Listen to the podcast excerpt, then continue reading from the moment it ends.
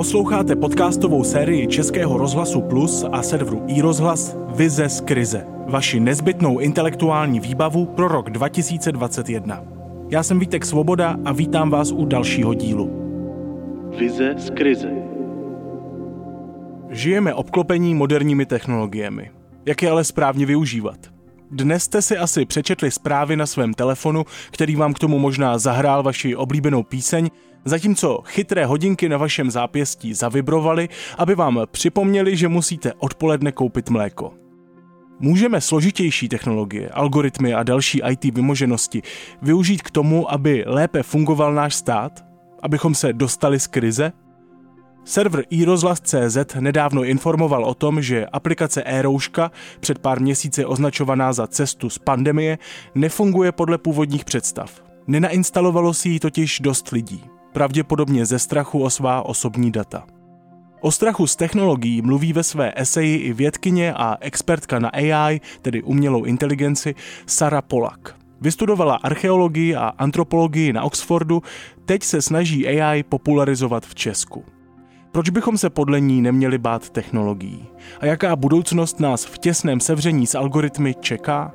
Poslechněte si její vizi.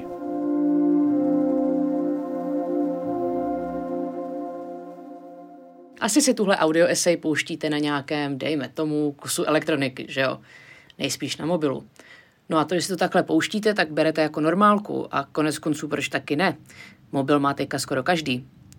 Ale na přelomu 19. a 20. století byla elektřina, ta samá elektřina, která vám právě pohání ten mobil, tu malou kravičku v ruce, tak to byla jedna z nejkontroverznějších a nejpolitizovanějších technologií na světě. V 80. letech 19. století například, když začala přicházet na scénu eh, věci jako třeba elektrická křesla, se začala zároveň řešit morální debata kolem elektřiny a jejího potenciálního zneužití.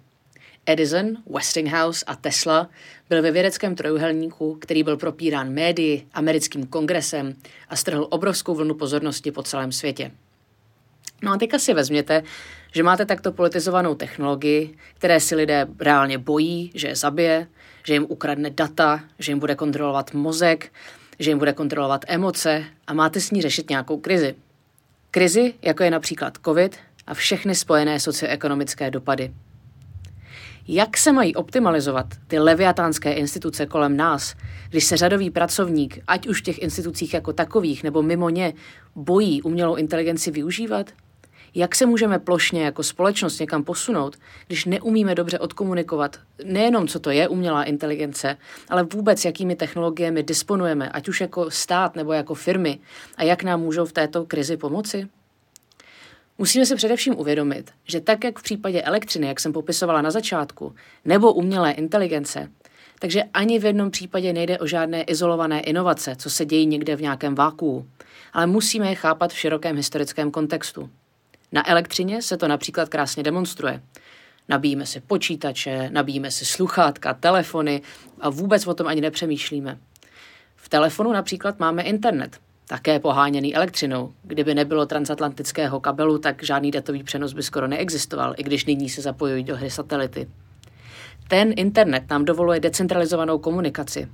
No ale to není jenom o tom, tady ta komunikace, psát si s někým, kdo je například 5000 km daleko a vy si s ním posíláte vtipné obrázky nebo si píšete, že se máte rádi.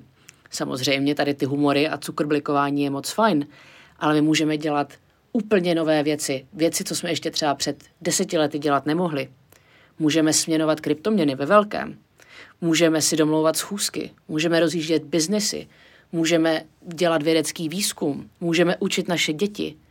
Společenství už neexistují v kavárnách, v rámci státních hranic, ve školních lavicích nebo v klubovnách. Díky tomu, že kdysi někoho napadlo inteligentně využít proud elektronů k vytvoření elektrického proudu, tak jak se zpívá v Zimmermanovi, tak se nám rapidně změnil svět. A konec konců díky tomu vy si teď můžete dokonce poslechnout můj hlas, což chápu, že možná není zas taková velká přidaná hodnota, ale ukazuje to to, že datový přenos a přenos informací je teď úplně na jiné úrovni, než byl předtím, než se vymyslel internet, elektřina a všechno s tím spojené. Lidé v těchto nových online komunitách se často ani neznají. Nevědí o sobě vzájemně, jak vypadají, neznají se jménem, nevědí, kde bydlí, znají se například jenom pod nějakým avatarem nebo internetovou přezdívkou. Ale tyto lidi a tyto společenství spojuje často stejná myšlenka nebo vášeň, pro které jsou ochotní obětovat život a podřídit jí celou svoji existenci. Online komunity, které vidíme kolem nás, například nyní byl nedávno příklad toho, kdy Reddit víceméně sundal půlku Wall Street burzy, tak tyto online komunity nejsou o nic méně zapálené a přesvědčené než ty fyzické. A to, že se nesmíme teďka během covidu často fyzicky výdat, jen tento fakt tím více vyzdvihuje na povrch. Je čas změnit to, jak naše společnost funguje, abychom se tomuto novému modelu fungování mohli efektivně přizpůsobit. Technologie nás konec konců doprovázejí už od dob, kdy naši předci vzali do ruky první pazourek. A tou technologií, o které vlastně celé tohle povídání má být, je právě umělá inteligence. Jenže umělá inteligence, neboli AI, není pouze nějaký nový druh elektřiny. Je to naše cesta z krize. Je to náš nový evoluční krok. Co si budeme povídat? Covid do všeho a naprosto do všeho hodil vidle. Do vztahu jednotlivce a státu, do toho, že se najednou ptáme, proč krucinál není digitalizované zdravotnictví, do toho, jak investujeme čas a peníze do mezilidských vztahů. Svět se nachází díky krizi v naprostém chaosu. Ale chaos, řecký bůh, který reprezentoval neřízené vákuum, které předcházelo tvorbě světa, je naopak, než velká hrozba, obrovská příležitost ke tvoření. Krize nám poskytuje takovou tabula rasa, kterou my právě teď potřebujeme, na které si můžeme rozkreslit novou, lepší budoucnost. Tuškou nám v tomto případě může být právě umělá inteligence. No ale než se tady začnu vypovídávat o nějaké utopii a e, nějaké ideální zářivé budoucnosti, tak by bylo dobré říct si, co to AI vůbec je. No, když vám to řeknu upřímně, tak AI nebo umělá inteligence je upřímně dost příšerný název. Evokuje to ideu mechanického digitálního mozku, vraždících robotů, samopřemýšlejících mechanických entit. Ale tak to není. Je víceméně vědeckým koncenzem, že obecná umělá inteligence, to je inteligence, která dokáže řešit víceméně jakýkoliv problém představíte až lidským způsobem, tak ta tu ještě zdaleka není. Ta umělá inteligence, kterou máme nyní, je víceméně obměna e, algoritmů, takzvaných modelů, statistických a analytických přístupů, které jsou schopné inteligentně zprocesovat obrovské množství dat, ale jsou stále závislé na lidském programování a lidském vstupu. Přirovnání je možná nejlepší mlínek na maso. Představte si, že máte nějaký kus flákoty, který musíte ručně nastrouhat na sekanou. Budou vás bolet ruce, no a zřejmě toho masa ve finále moc nenastrouháte. A teďka si vezměte, a aniž bych chtěla znít moc jako Horst Fuchs z teleshoppingu, že máte super senzační elektrický mlínek na maso, který vám toho masa namele 20krát tolik, vy máte tolik sekané, že můžete nakrmit děti v místní školce, místní seniory v domově důchodců a ještě vám zbyde na večeři. Plus během toho utrženého času, kdy nemusíte strouhat flákotu, si můžete například napsat ten román, o kterém jste vždycky snili. No ale ten mlínek na maso potom už nesymbolizuje jenom usnadnění práce. Dává vám možnost lidské sociální nadstavby, kdy jste schopni vyprodukovat násobně víc a během toho ještě máte čas na jiné činnosti. A to je ta volnost, kterou nám AI dává. Ten mlínek na maso je, dejme tomu, algoritmus, který pomocí přednastavení semele maso, a maso jsou v tomto případě vstupní data, a dávám výstup. A tady v tom případě je to mleté maso nasekanou. Takže když to hodně zesimplifikuji, toto je stav, ve kterém se nyní AI nachází. Máte data vstupní, máte nějaký proces semletí těch dat a potom máte nějaký výstup. Ale tento mlínek je osvobozující nástroj, který nám pomáhá probírat se daty, které bychom za našich životů v jiném případě neměli šanci ani zprocesovat, na to se z nich poučit. Ale, a je to jedno velké ale, AI není žádná magie. Taky přece nepočítáte s tím, že maso necháte v mrazáku, zapnete na prázdno mlínek, odejdete si někam psát román a doufáte, že se za hodinu vrátíte k upečené sekané na stříbrném podnose. Tak to nefunguje. Interakce stroje a člověka je pro úspěch umělé inteligence naprosto zásadní. Od magického mlínku na maso nebo obecné umělé inteligence jsme zatím docela daleko. Ale to není žádná tragédie. My už vlastně teď máme v rukou ekvivalent svatého grálu. Něco, co nám dává neskutečné možnosti napříč odvětvími.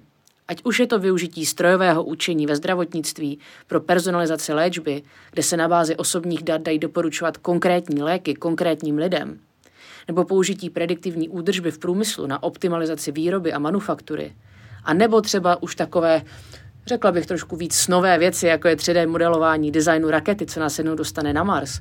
Ty možnosti pomocí umělé inteligence a technologiemi, které se v tomto termínu skrývají, jsou opravdu nekonečné. Umělá inteligence právě tak jako elektřina je neuvěřitelná technologie. Odmítání umělé inteligence je odmítání pokroku a cesty ven z krize. Je to podobné tomu, jako byste chtěli například psát vysokoškolskou zkoušku z matematiky a učitel vám nutil logaritmické tabulky místo kalkulačky.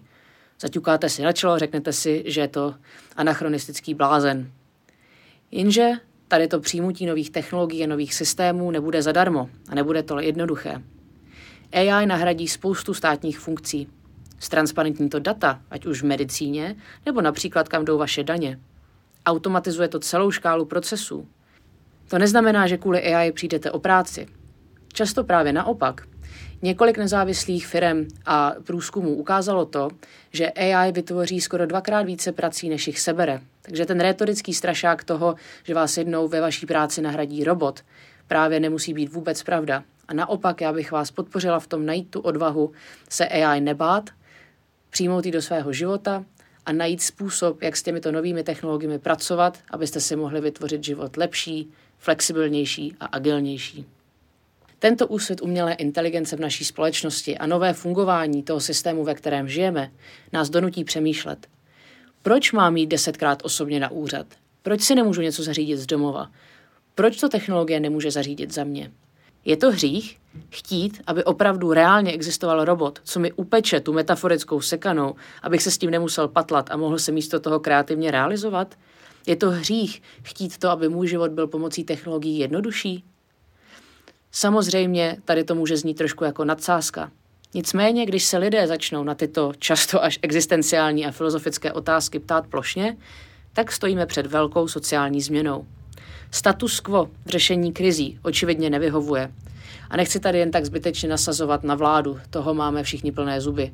Ale vidíme, že ten systém, ve kterém žijeme, není funkční a lidé kvůli němu přicházejí o životy. Musíme jít na řešení krize trochu od lesa. A od lesa rovná se jít na něj s umělou inteligencí.